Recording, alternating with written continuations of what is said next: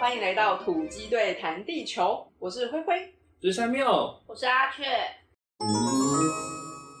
啊，今天呢，我们的主题是如果不工作就有钱，劳动节的特辑。其实这一集啊，在上线的时候，再过几天就是劳动节了，五一劳动节。放假，啊放假真开心。放假，啊我觉得现在大家就是一想到劳动节就觉得哦，放假放假。可是你们有没有想过，为什么劳动节要放假？我不 care，我只在乎有假。 因为我劳动啊， 我一开始也是想说，劳动节放假就是要感念，你知道劳动的人辛勤的工作。但我真的认认真真的去查了之后，大吃一惊。怎么说？为什么？劳动节，我们台湾的中华民国的劳动节放假，它是源自国际劳动节。国际劳动节后面其实是有一可歌可泣，我觉得算是劳权冲撞的最早年，然后最惨烈的一个故事。因为它其实是在十八世纪的时候，因为那时候大家都知道，就农业社会变成工业社会之后，大家都进那个工厂工作嘛。我们现在工作的表定是七点五个小时，对我们公司比较特别，它对是七点五个小时而已。但是像其实我们的劳基法里面规定说，是一个劳工他每日工时是八小时。嗯，对，对，这是现在。可是，在那个年代，就是十八、十九世纪之初的那个年代啊，大家啊工作一天十四、十五个小时，就是家常便饭。这样等于是你一天工作算十五个小时好了，然后你回家那就是睡觉了。如果你用人一天睡八个小时标准来看的话，对哦是人生只剩下吃饭、睡觉跟吃喝拉撒工作，打工东东， 打工东。所以那个时候，就劳工他们就觉得说，就马克思他就有成立一个第一国际，然后他就是带着这个组织，然后就是抗议说我们要每日八小时，每日八小时。然后这个时候呢，就是在一八八六年的五月一号，全美劳工联盟呢，他们也就是响应这个每日八小时的呼吁就对了啦，他们就号召一个全国罢工。然后一开始其实这个罢工啊、游行活动啊都还蛮和平的，但是，一直到五月三号开始，警民发生冲突，因为警方就派很多人出来镇压，要把人群赶走。混乱之间啊，警方就开枪，就是射死了四名劳工。整个哇你要想哦，就那个时候，就是劳工已经够可怜了，然后他们的同胞又被射死，然后所以就整个群情激愤，而且那个年代就是无产阶级，然后跟有产阶级的大抗争就对了。到五月四号的时候啊，整个最高潮的地方就是五月四号的时候，这些劳工他们就又聚集起来，在那个芝加哥的甘草市场广场举行群众大会。这时候警察又出现了，警察又在又镇压是他们你，们。 好了，然后大又概出现现场是有爆炸事件发生。嗯，警察是说啊，他们觉得怀疑是无政府主义者，就怀疑这些劳动分子，他们就是放了炸弹。炸弹爆炸的时候不是会有那个烟尘吗？对对对对对，嗯，警察呢就开枪扫射，你说在烟尘中又来开枪扫射吗？，对，所以说就造成十名劳工死亡，然后警察自己也有人被射到，因为看不清楚。 没办法，好就傻是眼。 这件事情啊，事后过去了之后呢，就有八名的劳工领袖被逮捕，然后其中五人被判死刑。更特别的是，这八名里面啊，有几名所谓的劳工领袖，他们是根本就没有到现场。什么东西？ 啊所以他后来就只是抓个，对他抓只是个把头他，他只哦是当一个借口，就是说我就是看不顺眼你们这些工会领袖啊，工会分子，我抓就战犯嗯。对我就随便找个名义，然后把你们抓起来。啊所有全世界的劳工啊，为了这件事情就觉得群情激愤。事后呢，巴黎第二国际。这个组织，他们就在一八八九年的时候就说：“好吧，那我们就全世界都把五月一号定为国际劳工节。”嗯然后大家一起纪念这个日子，然后一起纪念说啊，人们为了要每天工作八小时所付出的血汗泪。好嗯吧，我觉得对那个时代的人来说，一天工作八小时是一种幸福。所以台湾就是也是跟着这股潮流。我们我查一下，每一个国家它的劳动节其实是不一样的时间。而且你在想说，这个芝加哥甘草事件，它不是发生在美国吗？对嗯，那美国的劳动节应该要五月一号，对不对？啊结果其实不是，不是，美 国的劳动节不是五月一号，那是什么时候？我忘了。总之不是五月一号，总之之不是就是5月不1号不是五月一号。对对对，然后所以说我就觉得，哎、 蛮好笑蛮妙 的。。所以国际劳动节呢是五月一号，然后我们台湾也就是跟着五月一号，然后就是有放假。而且我又查了这个工时八小时，还有周休二日。周休二日其实我觉得还蛮惊讶的，其实没有我们想象中的久诶、周休二日这一个制度。什么时候开始啊？最早是一九九八年的一月一号开始，我是从公家机关跟学校开始的，就先从两个单位，然后开始实施隔周的周休二日。就我记得那个时候，我好像还是小学，隔周的周六要上课，然后其他时间就是周休二日。就是那你在国小的时候，会有每周会有一天，通常是礼拜三那一天全校都只会上半天，有哦有这个，有，但是有这礼个拜六还是要来上半天。对，好，二零零一年的一月一号呢，公家机关跟学校呢就决定全面的周休二日，然后其他企业啊什么等等也都跟进。真正的大家有周休二日，其实是从二零零一年开始。莫名其妙的觉得你其实才二十年前而已耶。对，很近哎、并不是说哦很久以前就开始周休二日。但对我们来说，就是我们从小就活在这样的环境中。有时候上班的时候不是会有那个年假，然后补休，然后你要填，比如说下礼拜要多休几天，补上啊，补上班，补上班，补然上后班上课。补上班的时候有时候会六天嘛，好长啊！啊，很我那累时候就想很说累。，以前的人没有周休日，就是这个概念，一个礼拜上班六天，那怎对，么能够受得了？只有休一天。这样怎么能够受得了？那那时候上六天班的时候，第六天也是上一整天嘛，还是上半天而已？都是上一整天。我记得只有小学生是上学是上半天，因为对像真的国高中什么也都是上一整天，哇、好累天哪哦！这种哪里有时间写功课、准备考试啊？就无法想象以前的人是要工作六天。对啊，以前要工作六天、啊，我们现在已经都在抱怨我们的工时很长啊，然后什么的，觉得上五天就已经好多了。如果可以的话，我就想要上四天。上四天。其实我刚其实是想要说不要上班啦。如果可以的，就上上五天、上四天、上三天，然后所以可以一路次递递减减，一直递减啊，一一路路递减递减到就是不要上班这件事。不是有一些国家或有一些企业，他们就开始推那个周休三天，就是一一个礼拜上四天。上哦，对四对天对对对，像去年吧，大概五月的时候，纽西兰总理阿尔登就是他有提议想要放一个礼拜放三天假，然后他这说是一个提议而已，对，但其实他们在之前就已经有一些公司有在试行这样子的方案。总理是说，他觉得这样子的话，工作跟生活就是可以有一个新的平衡，然后可能可以刺激旅游业。我觉得当时会提出这个这个提议的原因，是因为那时候其实是疫情刚开始几个月，我觉得有部分是受到这个的影响。如果你一个礼拜只上四天班的话，就是他们经过实验是，呃，劳工的压力会比较少，然后工作也会因此而比较有效率。对，因为要赶放到第三天假嘛。对我觉得有一部分其实是你要赶着放在第三天假，但他们就说，因为你就是工时比较少，所以你其实心情上会比较轻松，然后压力也会比较低。然后公司的话也可以省一些电费啊，巴拉巴拉巴拉，一些就是哦因为我在想，一你些一个礼拜放三天假是真的比较好安排时间。因对为比如说你要去一个可能比较远的地方，而且像纽西兰这么大的地方，如果你去看个什么外公外婆家在很远的地方，然后或是怎么样，你要带小孩出游啊等等的，两天一夜，我觉得真的是感到一个爆炸。而且你还要算交通时间对，你会开车出去，可能开一开半天就没了，错，而且开车又很累。然后就要花半天 休息，然后休息好懒 哦休息完之后呢，就可以收一收，准备回这家个旅游了。时间超废的，而且我真的觉 得休三天真的才有休息的感觉。第一天好开心放假，然后第二天就是啊，明天要上班了，我觉得休四天比较刚好。那干脆全休算了。可是你刚刚有提到啊，他的工时有减少，但是他的工作有没有减少？他没有提的那么具体，但应该是没有，因为事情还是事情还是那么多啊、只是因为你事情还是这么多啊，大家就发挥这个效率，把它塞进去嘛对。对对，你就是要想办法自己处理这件事情。但说到这个，其实瑞典政府有也有做就是类似的实验，他们就是在好像在大概二零一五年的时候吧，然后就做了一个实验，是在某一间照护中心减少他们的工作时数到每天六个小时。一天才工作六个小时，一天对，然后他们就是经过两年的实验下来之后，发现他们是员工病假比例少了十趴，嗯然后员工表示他们觉得这样子比较没有压力。可是他们结算下来，发现营运成本多了百分之二十二，因为人力不够，哦，要因为你人一天只工作六个小时，所以他们排班不起来，所以他们就多聘了人，然后导致成本上升二十二趴。对，所以后来这个实验结果就是可能有一点失败嘛。 一天工作六个小时，那我现在就可以下班啦、我还在这里干 嘛？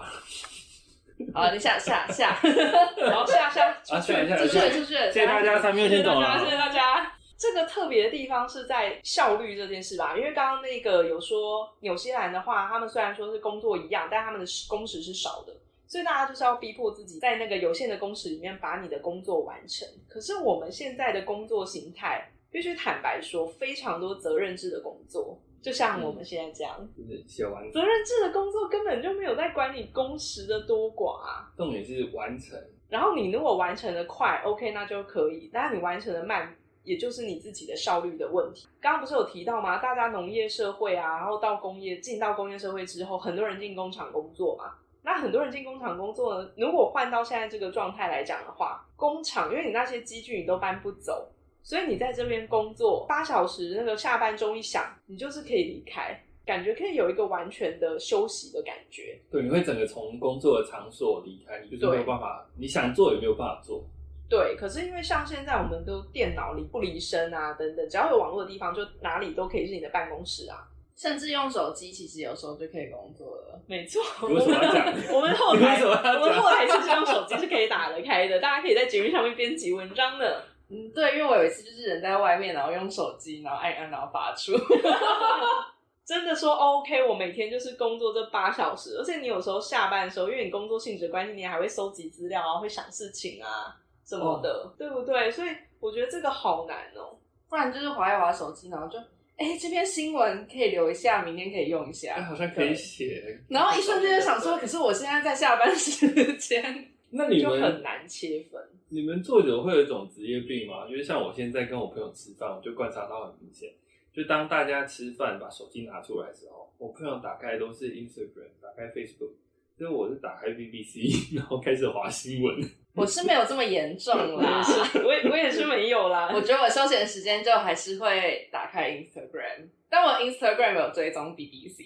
然后他们就会看到题目就觉得，嗯，这可以留着用， 这可以早早看跟资料。跟朋友吃饭就不要划手机了吧？ 对啊，还是收起来，收起来。对，啊我们上礼拜才在讲，对，我们上礼拜还聊这个怎么科技排毒的东西，大家都会希望说可以工作时间越少越好。然后，当然，我觉得最重要的是工作量也要越少越好。可是蛮难的对，而且特别是你分工分的越来越细的时候，嗯，那每一个人的深度、工作深度都在增加，工作量能不能减少，就还蛮值得讨论看看。那工作量不能减少，那薪水可以增加吗？可以，但是我大说声一了，点， 但是我说了没有，老板坐在外面，再大声一点， 老板在这个录音室外面。但是我说了，但是不是我说了算呢？是，可是现在不是有人说，就算你不工作，不是那种哦传统 literary 的工作形态，你不工作也会免费发给你钱。对，就是他们有最近有蛮多人开始在讨论的，叫做无条件基本收入，大家很常会听到的 Universal Basic Income，就是嗯后面就讲 UBI。那这个东西它其实蛮早就有，它不是一个现在才有的东西。就有人去翻书就发现，呃，汤马斯摩尔就是写乌托邦的那个作者，他大概五百多年前的时候就有提到类似五的百多年前，500年对， 前他有提到类似的概念，就是要提供无条件基本收入，类似的概念不完全一样。这个无条件基本收入呢，基本上就是说，它会由政府来提供一定的金额来发给民众。那这个民众他不会有很严格的身份认定，说只有低收入户才能领啊，没有，他就基本上就是你好手好脚也可以领。对，不基本上是普遍的人，然后他不会附带很严格的条件。那他的目的是要确保人们的收入可以维持在一定的基准，但是呢，每个国家或是每个不同的实验团体，他们每次做起来的时候，它的差异都会很大，所以它不是一个有很严格定义一就是一、二就是二的计划。现在有哪一些国家已经有在做这个实验了、啊？最近的一个是芬兰，他们刚做完一个，然后他们有出一个报告，然后其他的话像是美国，他们有做过，加拿大都有做过，那这些实验的结果内容都不太一样。那芬兰他们是发多少钱？他们在二零一七到一八年的这段时间，然后他们随机选了两千个失业的人，条件是说要失业，对，他是给失业，他不是他不是随便抽社会上的随机乱数抽的，他是指定在失业者上，然后他们每个月给你五百六十块欧元，那差不多是大概台币快两万块，一万九千多，差不多快两万块。可是我觉得这蛮困难的，你想想看，我们活在台北市，我觉得很难。你租房子租金就去一大半。对啊，就快一万块，假设你租便宜一点，好不好？六七千，那我如果拿了这个，就是无条件基本收入，我拿了这个两万多块，我可以再去做别的工作吗。可以，就他你拿了这个收入之后，他不会限制你日后可不可以工作。如果你在这个时间里面拿到你有一份工作了，他还是会继续发给你。但是他有一个很严格的条件，就是如果你想要参与这个实验呢，你必须要放弃你现在拿到的所有社会补助， OK，因为无条件基本收入它有一个，它背后有一个目的。也是他有些人主张的一个优点，就是它可以避免社会补助没有办法帮到真正需要帮助的人的上面。 OK，因为可以想想看啊，如果现在的机制是我们会为社会福利发定很多的条件，就是为了筛选出那些真正有需要帮助的人，比方说会收低收入户门槛，然后会设他的呃户籍是不是在某地区。可是相对的，你设这些条件的缺点就是会有一些人他是真的需要帮助的，但是他被排除在这些条件以外。现在现有社会福利措施就会有这些缺点，嗯，那有些人就会希望呢，那无条件基本收入是不是改善这个问题？结果可以改善吗？ 我觉得这个好难哦、对这个这很个太难了，因为有一些人就是，你就会觉得他好手好脚，为什么不去工作？但是你实际上去看他的状况，你才会发现，对他真的有需要帮助。嗯，那芬兰呢，他们的实验也蛮好玩的。他们的实验结果起来是，就这些人他们的就业率没有因为无条件基本收入增加。他们做了多久啊？这个是两年，他总共做了两年，一七跟一八年。那这些人他们发现就业率没有增加，但是他们的心理或是他们对那种幸福感有明显增加。这一定的啊， 因为我就不用担心我下一餐或者我下个月的租金付不付得出来啊。对啊，怎么样都会比较开心吧。我说总比完全没有钱还要好上很多、啊。至少你不会有那么重的经济担。对啊，那他们后来就说，一个原因，一个原因是跟我们刚刚说的一样，就是你的经济压力会比较少；另外一个是有了这笔钱之后，你就有了一个资本可以去做你想做的事情，做你真正想要做的事情，可能是你的梦想，或者是你想要照顾你的家人这种，会投入自工服务。拿哦去拿去投资， 啊就可以做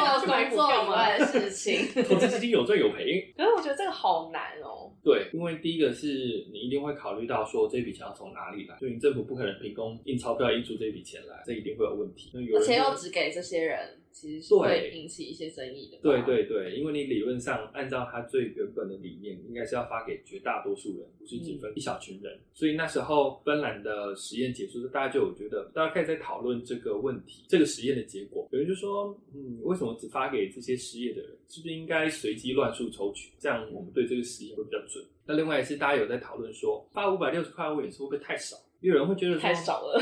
对我也觉得其实发在是台太北市太 其实少是了。太少了，但。可是你对没有拿到的人来讲，就觉得太多了。哦，对啊，因对为我觉得这样就听起来还是有一点不公平。好好在工作的人感觉就有点傻，对，有人就讲到无条件基本收入，它的一个缺点，它会让大家有不是生产动机，你会有理这不就由。跟以前那个共产一样吗？就说哦，反正大家都吃同样的一锅饭，我特别努力，我也不会得到特别多东西。懒惰是人的天性啊，对啊，所以我觉得哎还是只要有别人努力就好了。对啊。反正别人会努力嘛。那或者说，我反正我就是真的不要太夸张，我也是每天都可以领这个无条件基本收入啊。我就做到五百六十块的水准就好了。对啊，做我到也不要， 1000我也不要贪图什么奢华享受什么的。对啊，我就活下去就好了。对，我就 我觉得这个制度它非常的理想化。对，就是对因为你现在要大规模实施很困难，嗯，钱不知道从哪来，这笔钱要发给谁？你你是要发给家户，还是发给个人？要发多少？多久发一次？这通通都是要讨论的问题，所以不太有国家可以一下就大规模实施。我们虽然是很羡慕，就是能够参加这个无条件基本收入实验的这些成员们，那你们有没有羡慕谁的工作是会让你很羡慕？像是我， 没有，你们没有羡慕过或是什么梦幻工作很想做吗？哦，我前两年看过站上一篇文章，我真的太喜欢那篇文章了，而且而且我我要说我要说那篇文章在二零一九年的，好像三月还是四月初的吧，它是一篇就是关于英国的巧克力品尝师的文章。 啊，你就是去那边负责试吃巧克力这样。然后因为当时是我人正要去英国的前夕，我太喜欢那篇文章了，我甚至因为我在脸书上 看到，我还把它存起来，然后还跟自己说有朝一日我要去那个地方，然后去外面晃一晃之类的。那你后我来想有去说直应征？接毕业之后就去了，我后来有没有去吗？我后来读书的地方其实那离那边蛮近的，然后我想说，哦嗯，等后面就是之后一点可以去一下吧，然后就 you know 遇到，就疫情了，然后就疫情了，然后就再也去不了了 哦。好可惜哦，只是一个悲伤你出门的的故事机会都没有好悲伤哦。就是那个工作就蛮好玩的，他有讲一些就是你应该有呃很厉害的，就是味蕾吧，因为巧克力感觉你会不会吃一吃吃一吃吃到最后就都好麻痹，就尝不出什么特别的巧克力味。对，而且牛奶巧克力就是一个非常甜的东西，所以他就说他们要喜欢，就是热爱甜品，然后喜欢尝试新东西、新产品的人，你你应该三票应该就蛮不适合这个工作的。觉得他不行，我直接淘虽然汰。都是巧克力，但都不行。对，然后他还说还要愿意诚实表达自己的想法，就是好吃就好吃哦不好吃就不好吃，然后也不会过敏。哦对对，不会过敏很重要吧？因为有些人就会对坚果过敏之类的。对，没错，没啊，错，对，这坚个果很重要。嗯，嗯对，对而且这份工作的时薪有十点七五英镑，大概台币四百四十五块，还不错哎，嗯还不时薪错啊，，听我起一个来小还不时错在那边吃吧？巧克力就可以领四百四，是吧？感觉真的但是很不错。但是为了避免味觉疲劳，所以他一周其实只能工作七点五到八个小时，是一份哦如果你只有这份工作就会饿死的工作。是一份你应该要有无条件基本收入，然后再去 apply 的工作，哦，对耶，这样两份薪水，这样有两份薪水，然后还可以吃到一堆巧克力，听起来就就可以省餐费。是这样吗？这样我的幸福感一定会提高啊。好快乐哦！真的是一个梦幻工作哎。那三好叔，爽你的梦幻工作嘞？我的梦幻工作还蛮特别的，它是在劳斯莱斯里面的一个职位。这个劳斯莱斯就是大家知道那个汽车工厂劳斯莱斯，就那种很顶级的那个车。他的工作呢是叫画车身的腰线。那腰我解 释，腰线、对我解释一下，腰围的那个腰 吗？，对，腰围的腰真的是腰围的腰。那车身的腰线呢，就是指说，当你从侧面，就是从门打开的那一面去看一台车的时候，它的窗户框下面会有一条金属的折痕。那这个折痕是从通常会从车头一路延伸到车尾，然后这样一路贯穿过去。但这个线很重要，因为这个线它会决定你这台车看起来给人家什么样的感觉，可能是很阳刚、很有 muscle 的，或者可能是很优雅。那劳斯莱斯他们有一个优良传统，他们会找技术很好的工人，然后他会用油漆、用手绘。的去画这一条金属的折痕，拿笔，然后从头一路这样沿着那条做折痕，一个画线员的一个工作，对，一路画到尾。那这个工作它的困难就困难在第一个，因为你知道所有的车主他们都是花了上千万美元，可能有上千，如果定制后可能会到上千万美元去买这一台车，基本上不所能以压画力歪好了，大哦。画歪之后就直接再重新烤漆，重新画。说不定是整台车爆， 他们可能不容忍这种有出贼的空间。所以第一个，你技术要很好，然后你可以想象他的手要非常非常稳，他才能够这样从头画到尾，然后都是画的很笔直又不出贼。虽然说是画一条，但是有些人会要求要两条。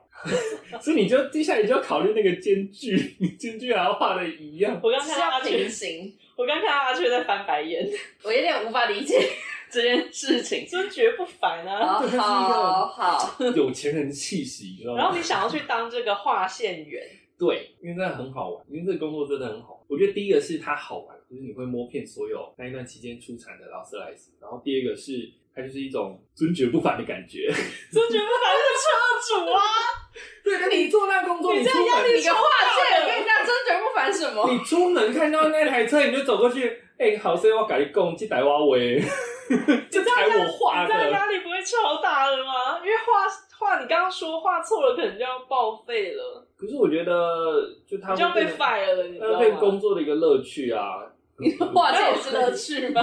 画线员他是一个专门的职位嘛，那画线员他除了平常画线之外，他应该还有要做其他事。他练习画线，所以对啊劳斯莱斯就聘了一个人是专门来划线的，他没有说，比如说我又是早上我也是会修车的工人，然后我也是设计师什么的没，有啊啦应该这样他就说是。专门来划线。他说他最主要的工作是画那一条线，嗯，他需要花很多时间去培养画手线、感画很稳的这个技能。然后他画线也不只是画那条线，他有时候会去飞到各大车展，然后去在上面当场画两感觉当成是一个嗯，劳斯莱斯在展现他们传统的方式。然后第二个是他其实会做平常别的工作啦，就比方说有些车主会要求他在车身上手画一些绘什么？对手绘的那种绘图，比方说他要某一些特别的设计、个人图徽啊那种，就是让他去画。画家徽， 我我觉得画家会很困难呢、我是看到那什么英国或者是欧洲那些皇你室，说那个什么黄色有很多什么树啊、花瓣啊、藤嗯对蔓啊，啊缠绕在一又起的，是树又是蛇，嗯然后还要有字母的那种，喂，对，那很困难。这个工作还蛮好 玩的欸。然后现在就是他现在是有真的是有一个人在做这件事情，然后这个人叫做 Mark Core，就 你他是几找得到岁啊？我没有查到他几岁，但是他有说他想再找学徒，他想退休了。 那你可以，哦你差可不以多了快点，就是想办法找到他的 mail，然后寄信给 他。要定定哦。哎、找到他的 LinkedIn，哎、真的有认真在我找、已经欸， 找他的 LinkedIn LinkedIn 呢、因为真的找得到。我那时候随便找，然后他的 LinkedIn 就真的写说自己是劳斯莱斯工厂的那哦个 Coach Liner，、然后他的工厂很强欸真的是罗素罗斯，应该是真的。他会不会两天后，然后突然弟子成说他要去追寻他的梦 想嗯不？会，因为现在疫情期间，哦 对，我哦不，想出 去，我不想离开这里。他可能还要先你知道先裁 剪，或是先等打到疫苗。对啊，然后我还要先想办法把自己的手练稳。是， 哎、他这样真的是手练稳这个好难哦。对，还要花很多时间去练习。对，而结且果我觉得就连年轻人手都有时候会不自觉的抖。对啊，而且他，我记得我那时候有看他一个采访，他就有说他在画的时候会进到一个神秘的状态，心流的状态。对，有点类似。他就说我画的时候，我其实是不会想这台车是谁的，你一开始想那个东西，你就会很紧张， 所以我会进到某一个对，由于摸进到某一个状态，才开始画那条线。画这个线真的有多难我就？想看你画这一台可能是什么王室的车，对啊，你或是看哪一个富豪订的。一定都是富豪啊， 怎么可能有路边上班族来订这一台？ 那路边上班族是可以去当这个画线员的。可以，但是你要先想办法把这个手练稳。希望 香水，那这样我觉得这个工作啊，跟我的梦幻工作比起来，我觉得这个工作压力大多了。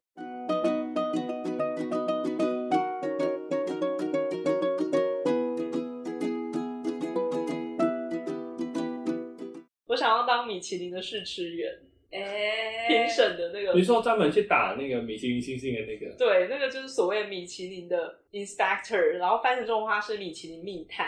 哦哦，对，因为他不会让餐厅知道他们要去，对吧？对，不会嗯不会，那你要怎么样才可以达到这个？它其实有非常严苛的条件。首先第一个呢，我讲的第一个我其实就要 out 了。 第一个他会希望说你是一个很会做饭的人，就是你本身要对烹饪有非常浓厚深厚的兴趣跟研究。但其实我只是喜欢吃东西。哦，他们要资深人士， 对，而且他还有说，他是希望说，哎，能能够做这个米其林的密探的呢，希望你能够有餐饮相关的经验，就是希望说你的第一份工作，可能你 star point 呢，就是在这个餐饮业里面工作，然后所以说你会很清楚说，哎，这个餐厅它的营运啊，然后说一家好的餐厅它是长什么样子的，好的料理是应该长什么样子的。我在路易莎打工过，我觉得路易莎应该是不够成为米其林 等一密下探录一下，然后我们没有攻击录医生，的，我没有这个意思。没有，但我们在攻击我们自己的 人。路易莎是餐饮业，是，没错没错，他可能要要求翻译 dining 什么的。然后他的工作就是我觉得最有趣的地方在，他其实也有点类似像学徒制的感觉，因为你一开始踏入成为这个米其林密探，你其实可能你吃东西的经验不够多，然后你可能写报告的经验也不够多，所以他一开始呢会安排说，哎，你跟着大家一起去。所以很多人都会哦网络上面就有在传，因为我现在查的资料呢是米其林指南他自己推出来写的文章上面写的。嗯，然后坊间是有很多人在传说什么米其林都是两两一组的密探进餐厅啊什么的，然后他们有说其实不是，有时候有可能是一个人，然后有可能是两个人，有可能三个人、四个人都有可能。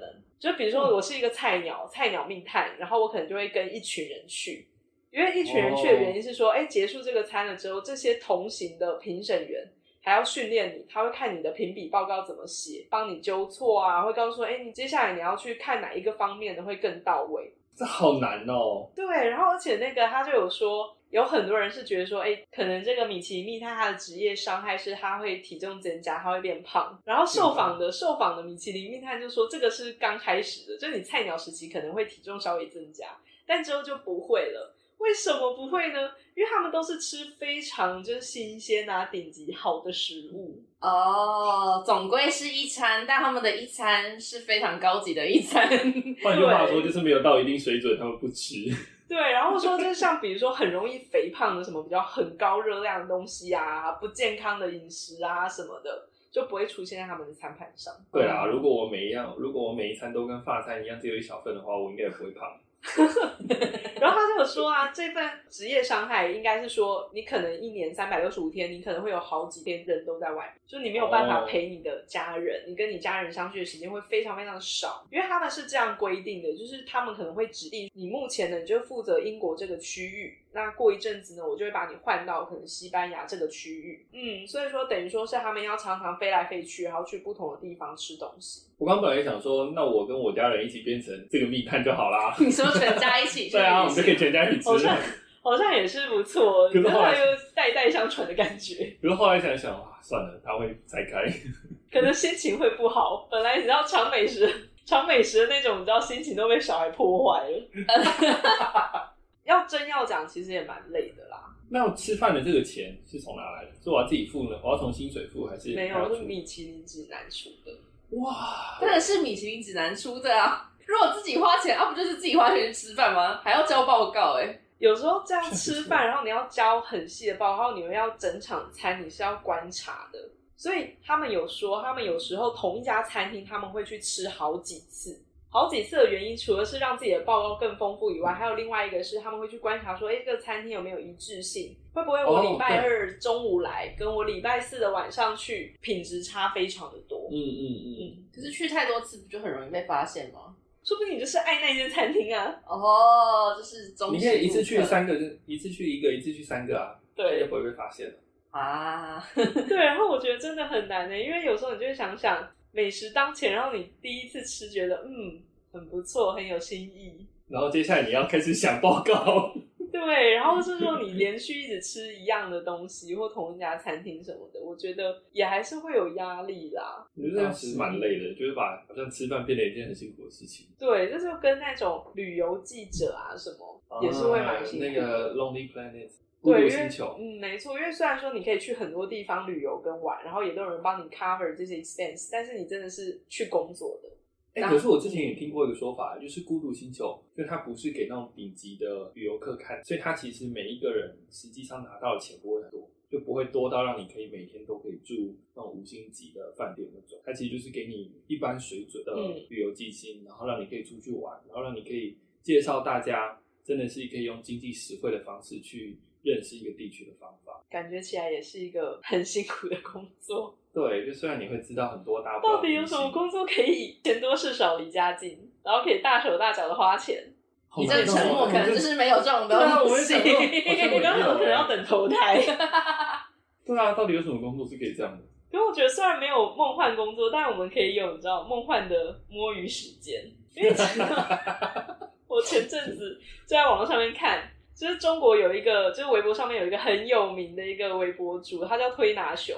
然后推拿熊呢，他就是中国摸鱼哲学的教主，他好厉害，他就是专门教大家教中国上班族们怎么摸鱼。所以具体来说，大家怎么摸？他说呢，你可以买个四百五十毫升的保温杯，里面就泡枸杞、膨大海或是威士忌，威士忌威士忌怎么你回事啊上班的威士忌，威士忌哦，各位。然后 A P P 呢，可以设个提醒，每天你就是要喝满这个八杯水，到五十分钟你就从座位站起来去装水。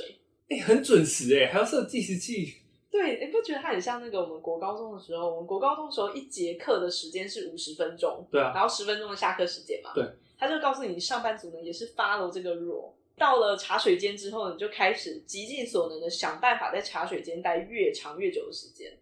如果你的茶水间比较大，你可以就在里面做伸展运动啊、波比跳啊，反正 就是波比跳，认真。打拳呐、你就是消耗越长越久的时间，然后去装完水之后再去上厕所，然后也一样，你在哇你在洗手间里面可能就坐在马桶上面划手机呀、反正就是极尽所能。然后因为你回来之后，别人就会说：“哎、你去干嘛？”然后你就说：“哦，我去上厕所。”就很 make sense。可是这个你一天应该用不了太多次吧？一天上两次半小时的厕所，你可能就说：“哦，我的那个膀胱比较不好。然后做健检的时候，老板就会跟你讲说：“哎那、你特别检查一下你的膀胱啊。”” 没错，然后他就说。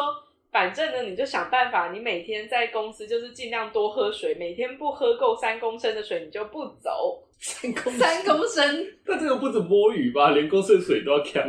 对，而且他还说，你连公司的那种卫生纸是那种，哎、还蛮好拿走，还蛮好偷的话，那你就是像抽取式卫生纸，你就多抽几张，然后滚筒是那种，就是看如果旁边有摆整桶的，就可以整桶塞到包包里面带走。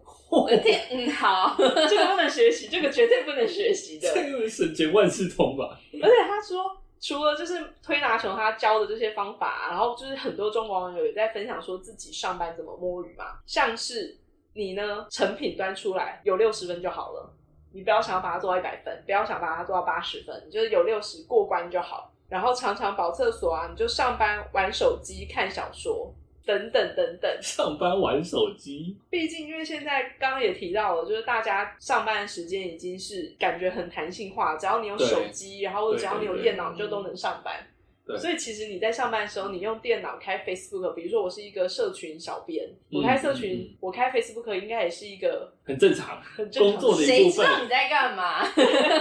有人来之后就跟他说：“嗯，我在收集舆情，对之类的，能混就混，这个就是摸鱼哲学的精髓，混就混，能耍废就耍反废。正就是薪水小偷的概念吧。”这是当的很彻底 耶，你但茶是我水间必须要说，我觉得他的一个提议真的是每个上班族都应该要好好的遵守。你每天真的要固定的起来，就是喝水。因为像有时候上班真的是到下午的时候，你咖啡也救不了你，茶也救不了你的时候，就是你的身体起来走一走，去茶水间装水啊什么，我觉得是一个蛮好的提神的方法。就是你走这段路，然后有时候走快走慢，然后休息稍微一下再回来。嗯，稍微伸展一下身体。但波比跳我觉得有点过了，我比较好奇的是，你刚才讲波比跳的时候，我想到是我们自己公司的茶水间，在那个空间要做波比跳，感觉蛮困 难的。 真的很厉害， 对啊，太难了。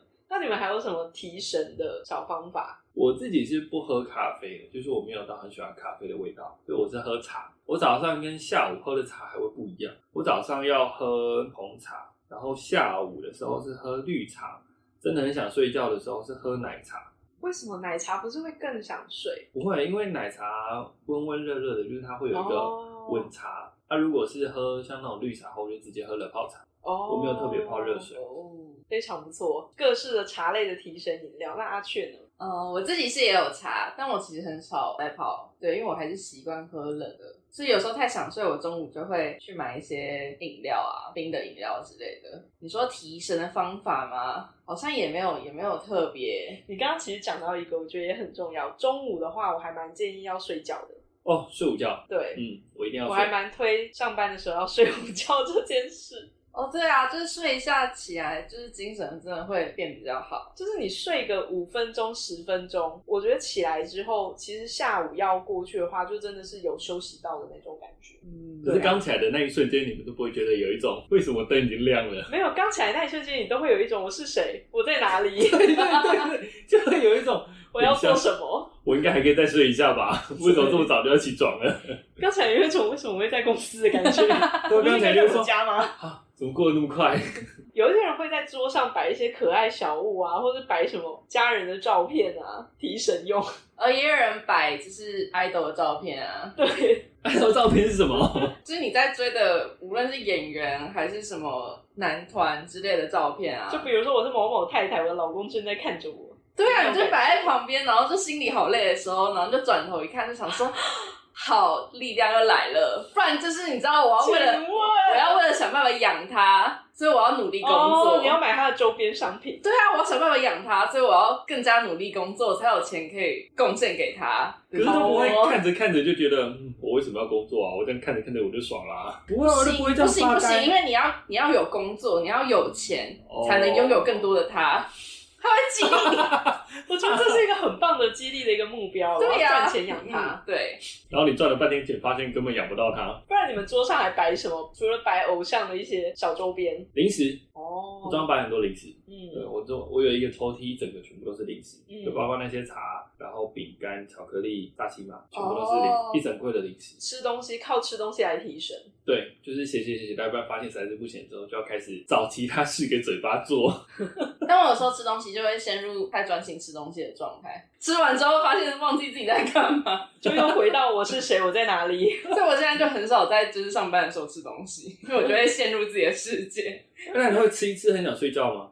有，我有过，所以后来我吃的都很克制，那我也不敢乱吃其他东西。因为有时候吃太饱也是会很想睡觉。吃太饱真的会 想睡觉，然后就想说不行，不能再这样了。哦，而且办公室的冷气都很冷，就是你吃饱饱，然后又冷冷的，这是一个很适合冬眠 不能的气睡 氛。啊，就觉得不能睡啊，你要失温了，对不我已经对？凑齐了睡觉的就条件。哦，好 冷，然后外套会穿起 来就觉得啊暖暖的，然后肚子吃饱饱也暖暖的，可以睡觉。就可以睡觉而。且办公室又很安静耶，对没有外面那么吵，是不会有是音乐啊那种，之后差不多了，可以睡了。但我自己是桌子上会摆很多扭蛋，就是我桌上有很多小公仔乱七八糟的小，就是哎有对哎一些没有用的小玩具，很多扭蛋哎，都是我自己出门，就是出去玩的时候，然后就是经过，我觉得可爱，我就会扭一下。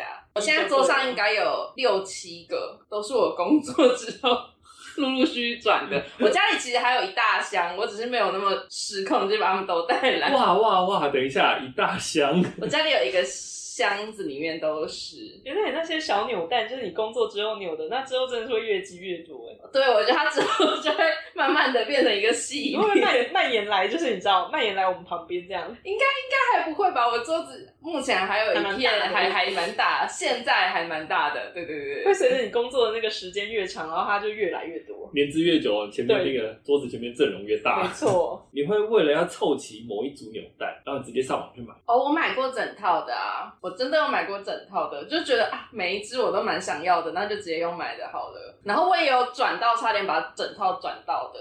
我是只想要五只里面的其中一只，而且这故事很悲惨，我就转第一次没有，第二次没有，第三次没有。重点是那个一转，其实它不是最便宜的那种六十块，它是一转一百，还哎是一百二。哦我有点忘了，总共转到第三次之后，我朋友就跟我说：“你要不要冷静一下？”然后我们就决定，好吧，先算了。结果我就离开那间店，然后到隔壁有一间是直接卖是现货，然后我就在那边的架上找到我要的那一只，然后我就可恶，可恶，然后我就卖多少？他卖两百五， 呃没有，它其实也才多个一二十块，然后我就生气，我就立刻走进去，然后把那只买出来，几乎拥有了整套。 但我其实原本只想要里面的其中一只。我跟你说，扭蛋就是一个小型赌博，它就是会让你转到失心疯。扭蛋就跟回转寿司一样啊，重点是扭，跟重点是回转。 哎、那阿雀你是扭蛋，那三六你桌上摆那些是什么？我桌上不是扭蛋了，啊我桌上是那种小的火柴盒汽车，我是挑牌子的，我不是随便去便利商店买，我一定要买一个牌子叫做 Tomica，托米卡，你都是去哪里买？托米卡的专卖店，它没有专卖店，但是像有一些 Seven 会有，早期有一些 Seven，然后或者更早之前有出现在全家过。哦那但是它通常它的官方代理是那个丽婴房， 是卖是卖婴幼产品的那个丽婴房。哎、等一下，真的那我真的如果去英那个丽婴房买到吗？可丽以婴房是那个丽婴卖房有卖服装的丽婴店房他们有逼货，然后如果你去百货公司的话，也会有那个什么玩具反斗城啊。你现在上面有几台车啊？我摆两台，一台是就是一般的，它那个叫做号车，就是说它有一到一百百三吧，然后每年这一百三十车不同年份会不一样。那我一台摆的是这个，另外一个呢是我之前去 Tomica 汽车展里面装回来的东西，就真的是装回来，因为那个是它那个展虽然是办给小孩，但是我还是很开心的跑去。然后它有一个活动呢，叫做自己组装 Tomica，所以我就去玩那，我就花钱去玩那个东西，然后它就让我挑颜色啦，然后挑玻璃、挑座椅这种，然后他帮我现场帮我锁起来。哎、很棒、这欸，个很酷我觉欸得很棒。这不就是一个定做的概念吗？就是我做的事情就只是挑挑颜色跟挑玻璃，这不就是一种绝不凡的感觉吗？ 什么？这全部都是哎是啊，这就是这就是一种克制化、对，啊，为什么我们要做？我们只要点一点，挑一挑，别人帮我们做就好啦。对啊，对啊，是拥有一台， 好吧，哎好我像们是这样说起来，这样说起来，我我有比们较为什么在安慰劝一服点他？明明就是他自己拥有那台车，这样我有安慰一点 没有，啦。我觉得这个展览的那个，你不是说都只办给小朋友吗？我觉对得啊大人也很适合、欸，尤其是懒惰的大人。嗯，只要看着，我然后觉就哦得还我要蛮这个不这个错跟那对个，啊，我觉得他办给小孩的原因，第一个是因为他比较被归类在玩具了，但是也有另外一批人在收藏，是吧？对啊，我觉得应该该是有成人是收藏家， Facebook 有版是在交流这些东西的，然后嗯所他以就有是每天看这个 Tomica 小车车就超开心。然后卡关的时候，我真是撸汽车哎、就是把它拔起来，然后这样撸撸撸撸撸撸几下之后就好了，继 续写。手指运动。 所以他是会写稿写一写，然后开始在玩车而 已。对啊，那就是你一个们在斜高斜起来玩车，这就是开车出去？没有没有没有，他玩的是没有，同就一是台真小的玩汽汽车，而且玩的时候到最后变成就是玩汽车玩累了，好啦，写一下稿，天哪，老板在你身后他很火。然后他没听到。哎、那这样除了那什么可爱的小疗愈小物之外啊，你们会想要什么上班圣品，可以让你们的劳工生活过得更快乐吗？有啊，升级我的办公桌设备啊，我我最近都在看一个大家都需要。很下爬的办公桌设备耶。像是什么啊？我最近在看的一个是那个荧幕支架，它有一个专门的支架，你把荧幕放上去之后，它可以调你荧幕的高低。那有一些它可以因应你的需求，然后做出可以同时并列两块荧幕，甚至到三块荧幕的那种支架。两块荧幕到三，那我们要先有先有两两块块荧荧幕幕 啊， 对我第二个要许愿的呢，就是那种直立式的荧幕，就它不是一般的那种二十二寸荧幕，把它转九十度，它是本身就是直立式的就荧幕，是做直立的影。对对，如果你去医院的那种门诊，就很多医院的门诊，他们都会帮医师配备那个东西，就它会有一块直的荧幕跟一块横的荧幕。那直的荧幕呢，就会用来看一些，比方说我的医生看过 X 光片，然后看过那种脑波的图啊那种，就是拿来看那个的。可是你上班的时候不会需要 看 X 光片可跟是脑波你看，图我们平常都在读那个文章啊，我们在读网站的文章。如果你是一他可能觉整得块，直立的比较好。一整块直立，你就不用一直往下拉、啊，这样就一直可以看比较多东西，比较爽。哦，好好哦好，好啦，也。是也是可以让那个工作更有效率的神奇小 物。我是蛮想要，哦我今天就是从有一次从办公椅就是站起来的时候，觉得我屁股好痛哦。然后想说，真的好想要一台，就是要有一个，就是你知道豪华的办公桌椅。但上网查一查那个价格，就是符合人体工学，号称符合人体工学那种，都要没有个几万块是买不到的。看一看就想说，哎，算了，然后就把它关起哎来。啊讲大声一点，你现在许愿，说不定老板就听到 了。老板，我要呃，我们就把这一集 podcast，然后一直不断地重复轮播就把在它他放身边，啊我就把它置 顶。把这一集 podcast 就当成你知道公司的音乐，好啊狂放等不许已。愿许愿。 等一下出门，许愿等一下出门，他就跟我们说，嗯，听说你们想要人体工学椅啊？ 我这里刚好有一张， 我哎、觉得椅子真的好重要，我也想要一张好的椅子。哎、我知道灰灰那张椅子就只有他能坐，哦，对我那张椅子就是时钟剑，就像时钟剑的故事，就说只有那个王者才能把剑拔出来。我那张椅子真的只有我能做呢。你那张椅子发生什么事啊？就是你要做它的话，你要有一个角度，因为如果你角度一不对，你就会跌倒。而且我有边是会翘起来，是，所以你在做那张椅子的时候，第一个你角度要对，第二个你的核心要很强。累了吧？他现在是一边上班，然后一边在做核心的概念嘛。是，所以难怪他上班这么有效率，就你你没有办法，你知道，就没有坐不办法安盯九个稳。小时，对，不行，坐就不是八安个小时稳，就非是极常限的。辛苦。椅子我也会想要，而且我也会想要床，就午睡的床。床哎、这样不行，因为搞不好这样人家就会觉得说我要睡在公司。No No，对啊，那你要不要在一个淋浴间好了？ 好像也不错最近有人在讲那个睡眠舱，哦。就是它会有放音对对对乐啦，然后里面会很舒服的环境啊。有一些什么 Google 的公司就有，对对睡对，眠或是午午机睡场小间，嗯机场的那种贵宾室也会有那种睡眠舱，但它看起来好像也不错。我还会想要比较好的键盘，机械键盘，加油，赶快换！ 因为机械键盘真的很吵。有比较有比较安静的啊、 反正这些工作的小给息啊，我都会希望说可以升级。我我还有想过一个，就是那个升降的那电动桌，哦，我懂，这样你就可以对，就不可以用一直坐着，对不对对对对然后可以对这样子训练一下自己。那你知道有推出那种跑步机的吗？哦。什么一边跑步一边工作吗？对，可是它有那种平板的那个跑步机啊，它只有那条履带，没有上面那个东西的，没有那手把什么的，它只有那个履带，就把那个拿来，然后放在办公 桌下面。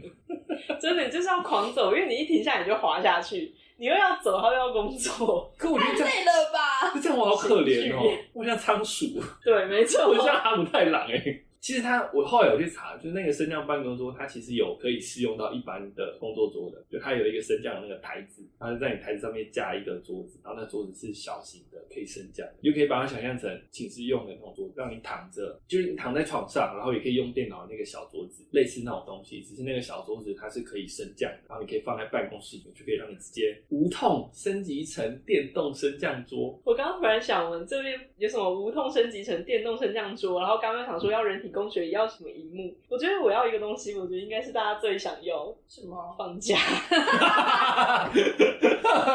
不错，我也想要这个。就是大家啊应该大家都想要吧？放假还有薪水。对，我想要这个。我觉得比起那些东西，这两个先好了。好啦，我说到这个放假，其实我们就快放假嘞、四月三十号就是五一劳动节的补假了，对啊，这样我们播的时候也很快耶。对，过这几样你就天会有，三天连假，因为是五六日，那我们就可以实验 那个做四休三。做四休，想象中的做四休三。 对，我们就可以实验一下那个纽西兰总理提议。好啦，那最后呢，就是要跟大家说，劳动节快乐，不要再补录，因为四月三十号就快到了。大家劳动节快乐！劳动节快乐！劳动节快乐！三倍的入股，三倍的快乐。因为有三天假啊，所以会有三个快乐。好，大家耶耶！耶， 这个结尾，好喽，那今天的节目呢就到这里。然后，不管你对我们的节目有任何的想法或建议，都欢迎底下留言给我们。 现在到 Apple Podcast、Google Podcast、Spotify、KKBox、SoundOn、First Story，还有 YouTube 搜寻土鸡队谈地球儿。就可以找到我们哦。祝大家劳动节快乐，拜拜！拜拜。拜拜。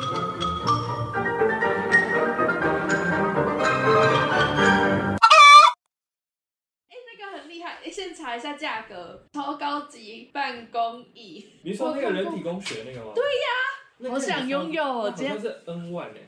哦，有啊有啊，两万零四百的。啊，对对对对对对，差不多差不多，这价格差不多。嗯